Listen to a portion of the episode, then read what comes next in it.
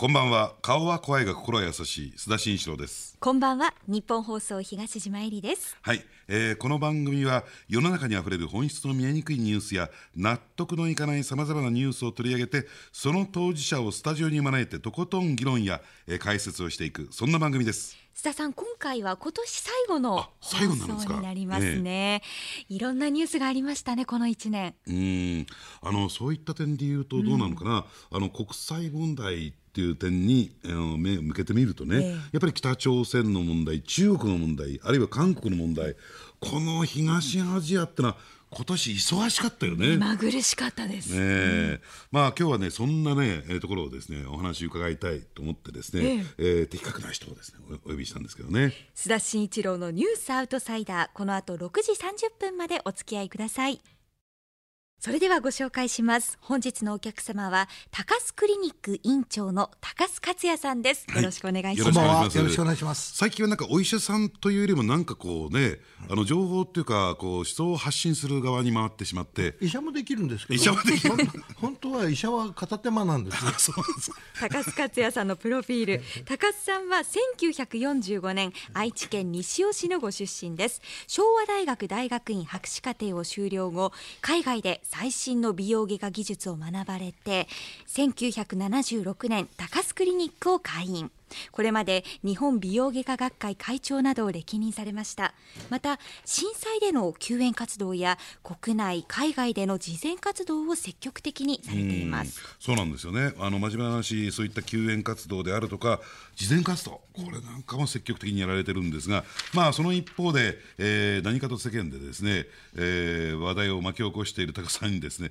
よくまあ次から次へとですね話題をこれだけ振りまきますよね。その中でちょっとね伺いたいんですが、あのねあの先ほどやっぱり昭和天皇独白録で、えーこれを、えーこの原本をですね競売で、えー高須さんが約3090万円27万5000ドルで、えー落札されたということなんですけれども、3000万円も大金を使って落札したところはどういったところが出てきたあんですか？れ別に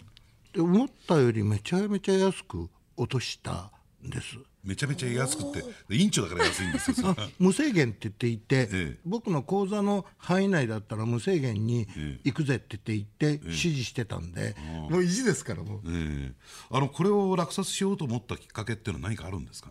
うん、あれは日本の心ですから天皇陛下のお言葉をたまたま側近がアルガモに書き留めたものですよ、自分から言ってみれば黒革の手帳ですよ、それをね、うん、海外でお金にで売買されて、であれは絶対に我が国に取り返さなきゃ日本人の手で、え悔しいです。でだから日本人が落としてくれれば別に僕でなくていいんです、でも見たところ外国人しかあそこ会員になってないんですよ、で会員になったんですそれのために。えあそうなんですか、はいニューヨークで本人が行ってやるべきだって言ってるんですけど、同じ日にそうこのしそれですあの、えー何でもやって委員会が入ってるはいはいはいはい 何でも言っていいんかいです何でも言って、前日です。だからそこまで言っていいんかいそこまで、そこまで言っていいんかい。ごめんなさい。それ、ほ放送、だから約束の方が最優先するから、ニューヨーク行かないんで、その日の、前日の、あの、あれ、け朝5時から7時までが、その僕の時間なんですよ。で、あの、インターネット回線でつないで、それでスマホで指示して、それで画面がちょっとずれるんですよ。音を消して、もう限りなく手を挙げ続けろってそれだけですから、でちょうどおだから、えー20万ドルぐらいの、えー数字覚えてないんですけどああこれで止まったってそれでソルドって出たからああ俺が勝ったんだって言って「万歳!」って言って限りなく中国のあの金持ちがアリババみたいのが出てきて、で限りなく戦うぞって言ったら潰されちゃいますからね。こっちもいじだから僕が行くところまで行くぜって言って行ったら、うん、いくらでも向こうも突っ込んできますから。降りるぞっていう可能性があるからみんな怖くて降りるんですけど、降りないって分かってたらいくらでも行きますもんね。でそれを手に入れたらそれをどうさらようとしてるんですか？実は届いたら、そのままあの実は秋篠宮あのあ悠仁え様が中学校に入学なさるって聞いたもんですから、中学校の入学以外に、あの秋篠宮の妃殿下にあのお渡しして、あのあれ坊ちゃまの中学入学祝いで、としてあの献上をするようにと言って手は回してあったんですよ。ええたらあのニュースが流れてから、献上するはずの偉い人から電話かかってきて「え3000万円するの?」って言って「値段出ちゃった」って言って、ななんか皇族への献上は年間600万以内で、一件につき150万以内と。なんか決まってて、それでそっと渡せばいいじゃないですかって、私はと 私が罪人になりますって言って、面倒いっぺんだから、我が家の昔からあったものといって嘘言って渡すわけにもいかないし、えいっぺんオープンになってしまったら、そっと渡すと思った。だからこの前あの武田さんが、はいはい。ねあの宮内庁の資料部におあのだったら引き取ってくれるよって、でお出ましになれば、ああのご覧になれるじゃない、お出ましになっていただけないような気がして正倉院の行物になってしまって。そ れであ ずーっと年に一度虫干しで出てくるぐらいのことで、一遍も出なかったら僕の心はつながらないんで、なんとかお渡ししたいなというのが僕の、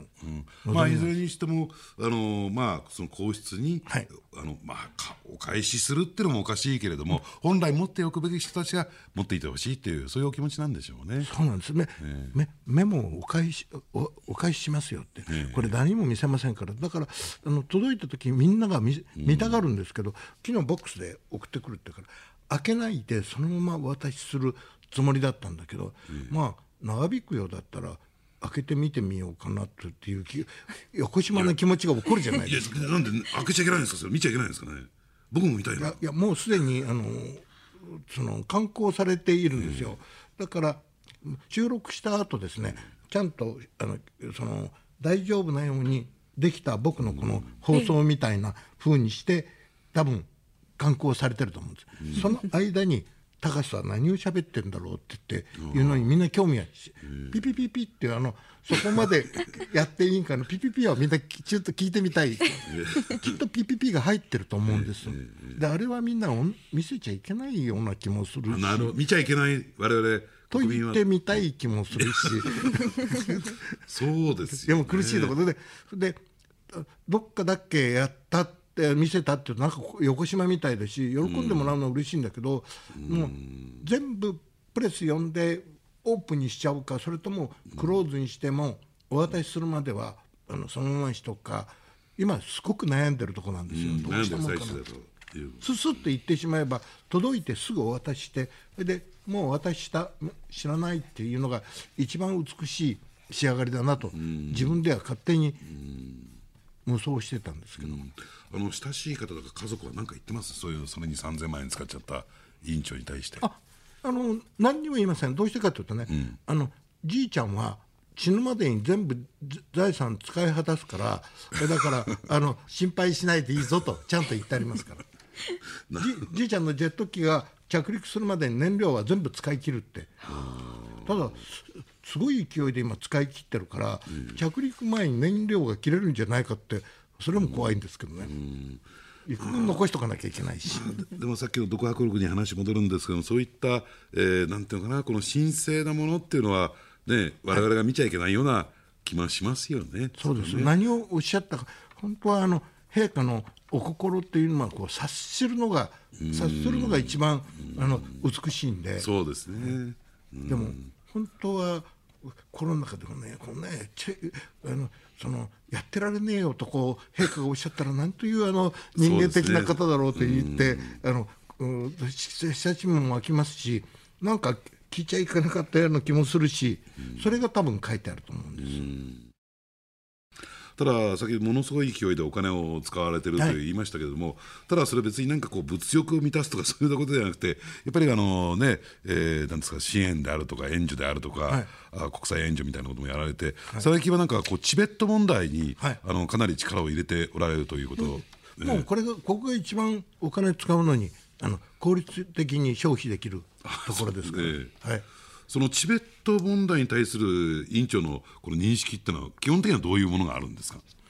あのね中国に乗っ取られたみたいな、えいやあのねやたらとこのホロコーストだとか、こんなにあの民族がいじめられてるってでいっぱい言ってるんです。あれ70年以上前の話で、現在進行中のチベットはもっと悲惨な状態なんですよ、それに誰もあの目を向けないんです、例えばあの民族浄化っていうのは、うん、その争った時に皆殺しをあの昔からジェノサイドってやったんです、巧妙なのはですねあのその人たちには手をつけないで、子供が作れないようにしてしまって、であの結婚する成人男子はあのチベット人と結婚するときはあのパイプカットさせられる、うん、で女性の方も卵管結紮させられる、うん、で家族と結婚するときはいいとだから純粋なチベット人っていうのは、うん、もう100年も経たずに全部消えてしまう状況なんですね。でうん、すごくでお寺大体仏教徒だからお寺が心の拠り所なんですよ。もう大半が破壊されちゃって、うん、でその悲惨な状態は普通だったら世界中が目を向けてメディアが報じてくれるでしょ、うん、ところがオリンピックの時ちょっとあっただけであと完璧にクローズで、うん、でメディアにこんなにひどい目に遭ってるってみんな見てもらいたいもんだから、もう身を捨ててそのアピールするって。で結局メディアが集まりそうなところに持ってってでこういうふうにチベットは悲惨な状態だ助けてくれって言ってでもそれでも見てくれないから、自分に火つけてで焼身自殺をして、それでから命がけでアピールしてるんだよってアピールするの。もう250人以上それが続いてんだけど、完璧にクローズされてる。はいはい、まあなんとかねこの人たちを助けてあげたいという。このチベット問題にこうなんかこうえーまあ、支援したい、助けてあげたい、はい、その気持ちのきっかけって何かあるんですか？僕、もともと僧侶ですから、えー、医者もやるんですけど、坊主の方が本業ですから。あそうですでたまたま医師免許証を持っててで、うん、普通の病院が僕メインなんですよ、えー、あの片手間に美容整形やってたらそこだけ広告するもんだから、えー、あの高川美容整形の医者がなんで政治問題のこと言うんだとか、ね、うん、でお前なんかに宗教のことが分かるか俺僧侶だよって言うと 商人様でございましたか？って急に態度変わる。やっぱりそのお坊さんとしてやっぱり仏教に敬するものの身としてやっぱりこのチベット問題は捨てておけないっていうそういう意識になってますか、ね、今一番の源流はチベットあの密教なんですよ、うん、それが南伝と北伝で伝わって日本に伝わってきてるけど、はいはいすべてはチベットにあるんですよ、ああこが源流なんです。でそうするとね、やっぱりチベット問題っていうのは、はい、そのそれをだ、ね、種の弾圧っていうのは、ジェノサイドを指導している中国に対する批判っていうところにも向かっていかないとならないですよね、はい、中国に対する思いっていうのは何かありますか？あ実は中国の美容整形って、僕の弟子たちが作ったんで、はい、中国には美容整形なかったんですよ。で僕のところ来て留学した連中が、うん、で日本に来た時にみんな貧乏なもんだから、うん、僕が飯食わせてで美容整形を教えて、え。ー、でやったまあ中国人の医師免許証は日本では使えないから、え。ー、まああのあれその下働きをさせながら見て覚えたんですけど、うん、彼ら中国帰ってから日本に留学したあの高須医師のところで修行した医者だと、うん、彼らが今指導者になってるもんだから、中国の美容整形も上の方は全部僕の貢献してるんです、ね、僕よりあと僕よりも下っ端ですから。でそうすると、中国側がのとってもね、はい、高須委員長が、そのチベット問題をそんなに、えー、支援してるっていうのは、なんかちょっと複雑な心境4年ぐらい前までは国賓待遇だったんです、中国行くと。もうあの公安の車に乗ってあのサイレンの鳴らして、あのあれ大学病院に行くような身分だったのが、4年前、突然あのクリスマスカードも年賀状も一本も来なくなって、えー、電話も一本もかからなくなって、うん、こちらから電話かけてもあのその向こうに連絡なんか忙しいみたいにして出てくれなくて。イルスを使って。僕と口を聞くこと自体が、えー、なんかあの身が危うくなるみたいで。えー、で別になんとなくあのじわじわじわじわとあの友達たち友達なんかいなくなって中国と今連絡取る人たちが誰もいなくなって何千人もいたんですよ。突然みんな連絡取れなくなっちゃった。いや逆になんかこう身の危険を感じたりとか、えー商売ビジネスの邪魔をされたりすることはないですか？中国ないですないです。あそこはやらないんですか？中国の患者さん実は今あの中国の患者さんが半分ぐらいなんですよ。ものすごく富裕層が大勢はいはい。来てくれて、でうんみんなあの前前は貧しい人たちも来たんだけど、今富裕層しか来なくなって、で VIP ルームがあるんですよ、で VIP ルーム案内するとあの正面にダライ・ラマのでっかい肖像がかかっててそれまではみんな喜んであの高須クリニック来たって記念写真バシャバシャ撮ってるけどそこに入った瞬間みんな凍りついちゃってそれで写真撮るカメラ隠しちゃってでじーっとしててそれでびっくり仰天して帰るかと思ったらみんな喜整形だけはきっちりやって帰ってきます。一人もダライ・ラマの写真見て帰った人いません。全員やってきます。であのそれでイデオロギーダダライ・ラマを信奉してるって言ったら、うん、たらそれはそれでありがたいことだって。なるほどだから心の中ではちょうどあのロシア人と一緒でソビエトソビエトの時に完璧にロシア正教を弾圧したけど、今プーチンもロシア正教の儀式に出てますもんね。だから心の中では全員にまだ仏教は全部生きてて、もしかして民主化がうまく行われたと途端に全部息を吹き返すと思いますよ。そしたらチベット自治区はね、あの独立国ウクライナみたいな独立国になったら僕チベットのあの、い医学の祖になれるから。だから今あのチベットにそれ狙ってるんですか？狙ってるんです。狙ってよ横島な横島。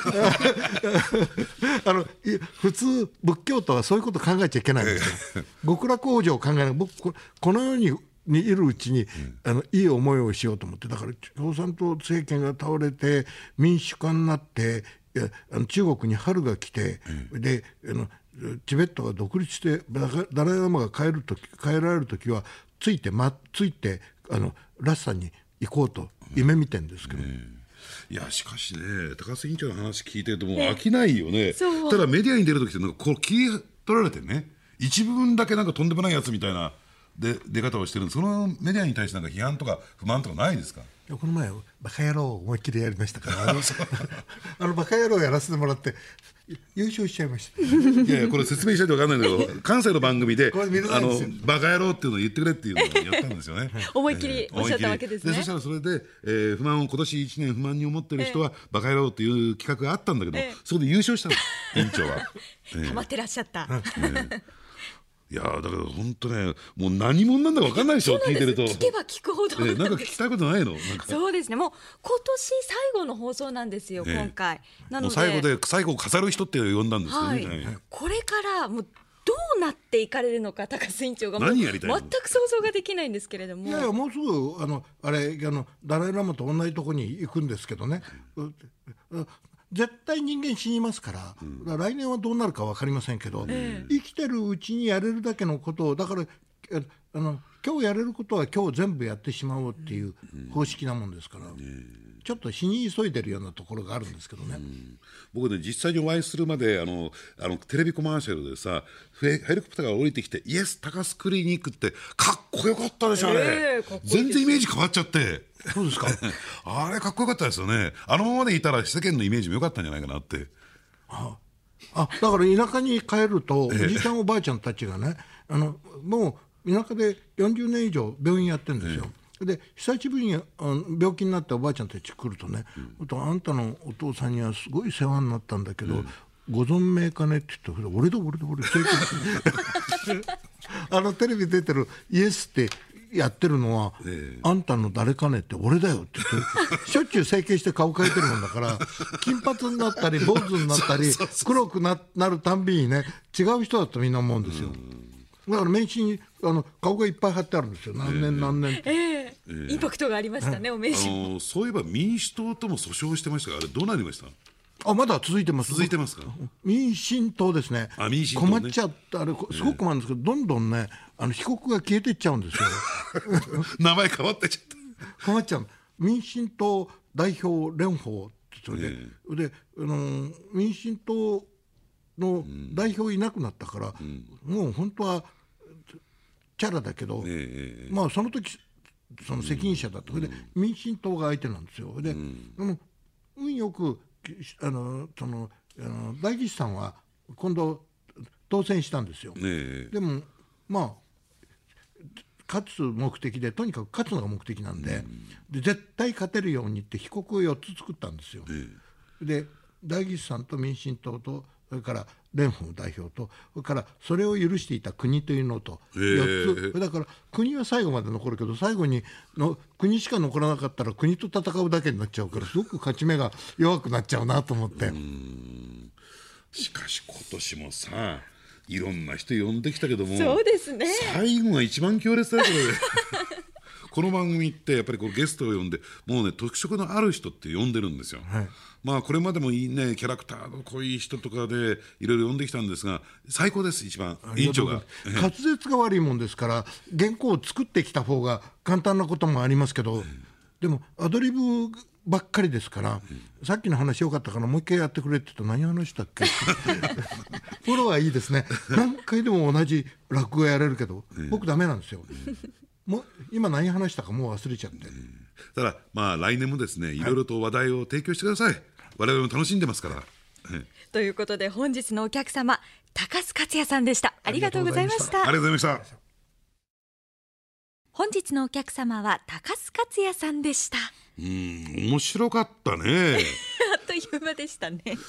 初対面？はい初めまして。であんな人だとは思わなかったでしょ、はい。私ねあのテレビ番組なんかで何とか、えーね、やり取りさせていただいてるんですけども、あの当初思い描いてたイメージしていた、えー高須委員長のイメージと全然変わっちゃって、こんな人だったのかっていうんでまあいろんなこともやってるしいろんな騒動も巻き起こしてるしまあ最後今年最後の回が、えー高須委員長っていうのもなんかアウトサイダーらしくていいのかなってそんなふうに思いますけどね。そうですね次にお会いした時はまたイメージが変わっていそうですイメーねジが変わるところが顔の形が変わってそうだよね。本業ですからね、ええ先生はさあ今年1年番組にお付き合いくださってありがとうございました来年もいい年になりますよねそうですね。いい年にしたいですね。えーお相手は須田慎一郎と、日本放送の東島えりでした皆さん、良いお年を。